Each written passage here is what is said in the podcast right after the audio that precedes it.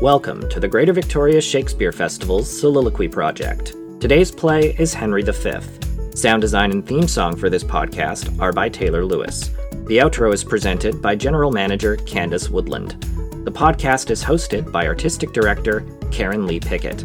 She interviews Dr. Erin Kelly. Hi, I'm Karen Lee Pickett with the Greater Victoria Shakespeare Festival, and with me today is Erin Kelly, uh, an associate professor in English at the University of Victoria. Uh, she has a research focus on Renaissance drama. And uh, we're here to talk today about the Soliloquy Project. Hi, Erin. Hi. Thanks for doing this. Oh, such a pleasure. Thank you for the invitation. Uh, so, today we're talking about the opening prologue from Henry V. So, first off, why don't you tell us a little bit about the play? Where, where does the speech come into play, and what is this play about? And you know, give us a little background. Okay, so this is one of Shakespeare's history plays focused on English history. And it is a play that is mostly focusing on that king's uh, adventures abroad, um, his uh, leading adventures. of English troops. adventures abroad uh, to his his military uh, efforts to claim France as part of Great Britain, as part of England. And so we get in opening scenes some debates about what the legal claim is, and then we get scenes of Henry going off to France, and then we get lots and lots of scenes leading up to battles. Um, and we ultimately get a kind of comic ending with Henry. Uh, wooing and marrying the princess of France as a way of solidifying his claim. Um, this particular speech comes at the very, very beginning of the play, and it's the first of many of these speeches delivered by what we call a chorus, uh, this chorus figure who comes out and speaks directly to the audience. Um, and in this particular play, it's unusual for Shakespeare's plays for having so many choruses. And the chorus is very much setting the scene, explaining what's happening, um, offering running commentary and uh, these these big grand chorus speeches are something that uh, people who are interested in Shakespeare's Henry V uh, tend to remember, tend to be really interested in. Interesting.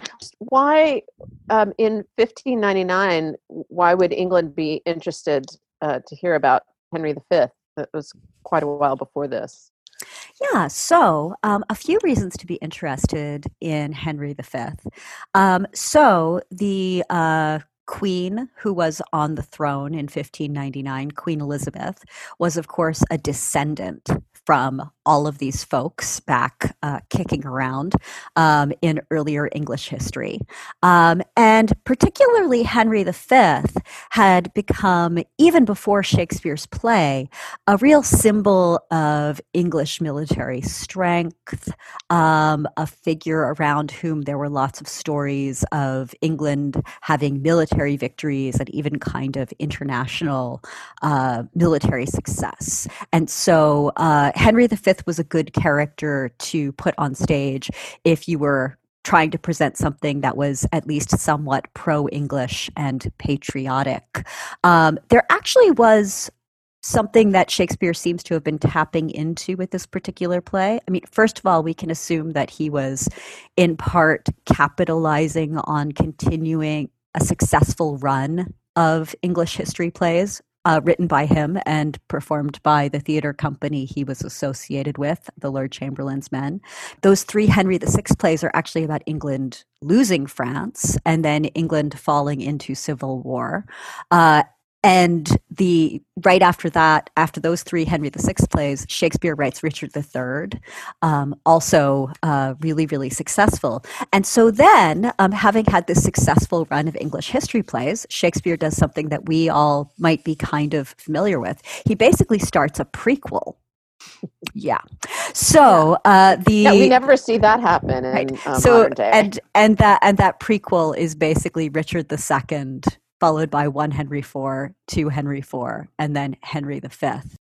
Well, what what is how did these courses function? I mean, what's the what was the what was the purpose of Well, I mean, on a very, very basic level, I think the chorus is telling us what it's doing, which is that um, it is talking directly to an audience present in a theater and in a theater that if we imagine it to be the globe would have been basically an empty stage.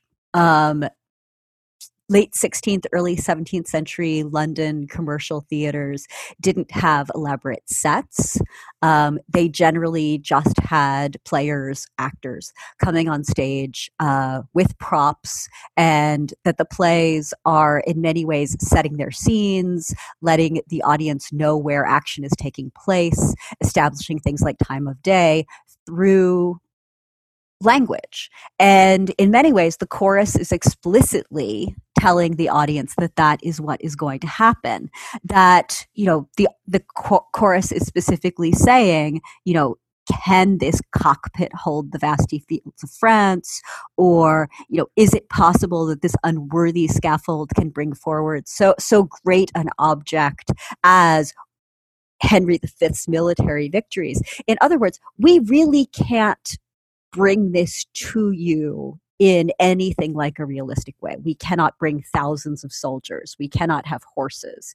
We cannot have gigantic battles. Um, instead, what we can have is language, and that this language serves as a kind of figure um, the the wonderful illusion here of a crooked figure that may attest in a little in little place a million. You know, the same way that a number on a page can suggest a gigantic number, maybe our language in this play can suggest this gigantic series of big events. And the way that will work is you will bring your imagination. Um, so, in other words, the, the chorus is basically inviting the audience to awake its imagination so that it can envision, participate in, bring its own ideas about Henry V and about battle and about nationalism and about, you know, victory and bravery and all of these kinds of ideas and, and bring them to this play. Um, so, in many ways, I, I like to think that it's an invitation. It's an invitation for the audience to recognize itself and understand itself as an important part of this play. Um, the other thing that the chorus is doing, though, I think is also really interesting. Um, in terms of literary history. So, the kinds of plays that have choruses, and most conventionally, are not English Renaissance plays, particularly. There are some English Renaissance plays from the time of Shakespeare that have choruses. But what Shakespeare and everybody who went to grammar school with him, and anyone else who would have been educated in this period, would know is that the kinds of plays that always have choruses would be ancient Greek and Roman plays. Mm-hmm. These mm-hmm. kinds of, you know, classical literature, plays by you know Seneca and Sophocles, uh, have play, have choruses. And so, by having a chorus come out throughout the play, in some ways, what Shakespeare's play is doing is that it's signaling, Hi, I am a work of literature. Um, and the same way that uh, classical uh, plays, classical literature is important and is talking about subject matter we think is important classical mythology, classical history. This English history, this English king, is the same kind of subject matter. It's just as important, it's just as interesting. And I think that, you know, in addition to just having a chorus, the fact that the first thing the chorus does when it comes out is that it basically invokes a muse. I mean, you invoke a muse at the beginning of a classical epic. Invoking a muse is a Homer move.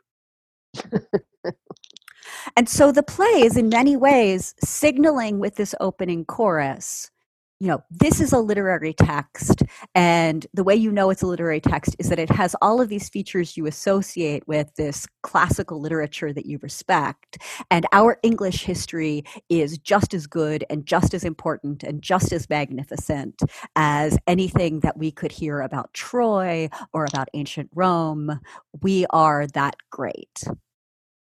Mm-hmm. It's quite modern, I think. This the the chorus in the way that it it makes us aware of mm-hmm. being in the theater and being you know being invited to to participate Absolutely. Although I think sometimes that one of the reasons that these kinds of things can seem modern to us is because they uh, are on the other side of something that you know has come to seem normal but that actually at the time of shakespeare would not have seemed normal at all which is you know people will say now things like you know this is a moment when a character is breaking the fourth wall or this is a moment you know where we get to see behind the curtain and of course shakespeare's theaters didn't have an imaginary fourth wall um, there's no proscenium arch. There is no curtain.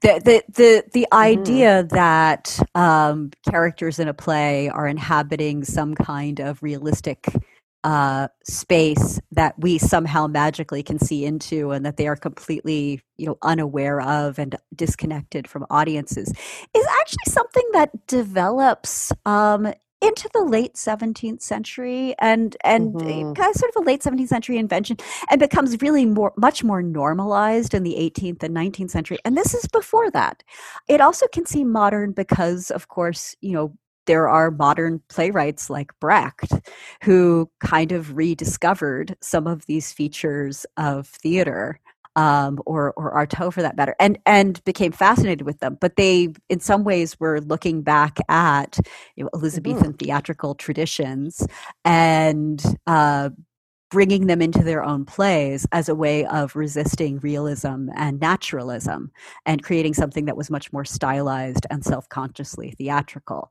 But you know, Shakespeare's plays regularly have characters or figures talk to audiences or regularly mm. remind audiences that what they're watching is a play and uh, and regularly play with that meta theatrical dynamic to create really fascinating effects like what would have been um, our experience mm. if we're seeing this perhaps on the uh, as the opening play of the globe theater in 1599 well Great question. I mean, so basically, what happens is what what what I find really wonderful about this uh, opening speech is let's just you know take it nice and slowly. So, um, someone comes to this newly built uh, theater someone who showed up in this space uh, would basically come in and and pay a penny. Um, if they paid a penny they would then be able to stand on the ground in front of the theater. And what they would really see mostly is a, a relatively large uh, stage that is as is alluded to in the speech is a scaffold. Um, it's basically an elevated raised platform. And that you know, as that person was there, uh, one of the things that we do have to imagine is that uh, there would be people milling around, there would be people talking, there would probably be people um, selling refreshments, uh, your um, probably fruit. And one of the things that might well uh, give the audience the sense that, hey, the play is starting might well include uh, some kind of horn, some kind of drum, some kind of sound signal. But having someone come out and stand front and center in that stage and start speaking. Um, and then, of course, what we get is this wonderful rousing, oh, for a muse of fire, which is, is promising something pretty exciting, something pretty grand. Um, and we do get very explicitly very soon in the speech references to the theater itself. The, the idea that you are in a theater and what you are about to see is a play uh, what we would like to have is a kingdom for a stage princes to act monarchs to behold the swelling scene uh, what we'd really like to have is Henry like himself, you know, not us playing Henry, but Henry coming out and playing himself somehow. Uh, but what we do have, pardon and gentles all, what we do have is an unworthy scaffold. What we do have is a cockpit. What we do have is a wooden O and that uh, you know that is where we are going to present what we have and what we have is basically um, a, a, a, cipher is a representation is a, a minuscule version of how grand and big and exciting all of this must have been. And the reason that this is going to work is because you bring your imagination. And part of what I think this speech also calls attention to is that part of that imagination is that it really is assuming previous knowledge. It's assuming that, you know, when the chorus says warlike Harry, that people will say, oh, right, warlike Harry, Henry V, that's who that is. Mm. Yeah, well, that would have been exciting. very, very, very exciting. And so, one of the things that I do think is fascinating about this speech in relation to our uh, current moment is that you know many people now experience a play like Henry V um, through the experience of seeing a film version. And film versions so often are showing us exactly the things that this chorus is telling us we're not actually going to get to see. They do show us horses, they do show us people in mud, they do show us mm-hmm. you know, mm-hmm. gigantic groups of uh, people dressed as soldiers engaging in realistic looking battles. And that's all well and good. But um, I think that the experience of seeing this play in a theater, and particularly those first performances, um, part of the reason that there is all of this grand and wonderful language is that it's pointing out what we're not actually going to see. But in a way, uh, the experience of going to this play might be a bit more like listening to radio drama, or dare I say, listening to a podcast. That, you know, as you listen to radio drama or a podcast, you often do, you know, fill out with your imagination uh, what the people whose voices you're hearing might look like, uh, what they might be wearing, what they might be doing. And so, uh, actually, we regularly see references in the 16th and 17th century to people going to hear a play. And I think this chorus offers us some indication of why people might have said they were going to hear a play. Mm-hmm. There's actually quite a lot happening here by that quite a lot uh, gets done by getting the audience to listen more so than necessarily to see. Mm-hmm. Yeah, and this language is so powerful. I mean, I, have I've used it um, tons over the years with um, students and uh, for warm ups and and things like that because it's just it's so stirring and it's so um, really really fun to say. Absolutely. I mean, and and just to say, it's interesting that you know the chorus does create the idea of the audience as a group, and that then um, I would argue the play later takes advantage of that because then when Henry V comes out and he has a couple of you know gigantic, magnificent, rhetorically ornate, rousing speeches, uh, we can imagine that part of what he's doing is he's speaking to this audience, and this audience at that point is able to imagine themselves as this group of soldiers or you know group of uh, onlookers that henry is speaking to. So this idea that the audience becomes almost a character. Yeah for sure. And it makes it a perfect uh, speech for our soliloquy project speaking directly to the audience. And in this case it will be uh, audiences of one so uh, thank you so much, Erin. I really appreciate your uh, your talking to us about this today.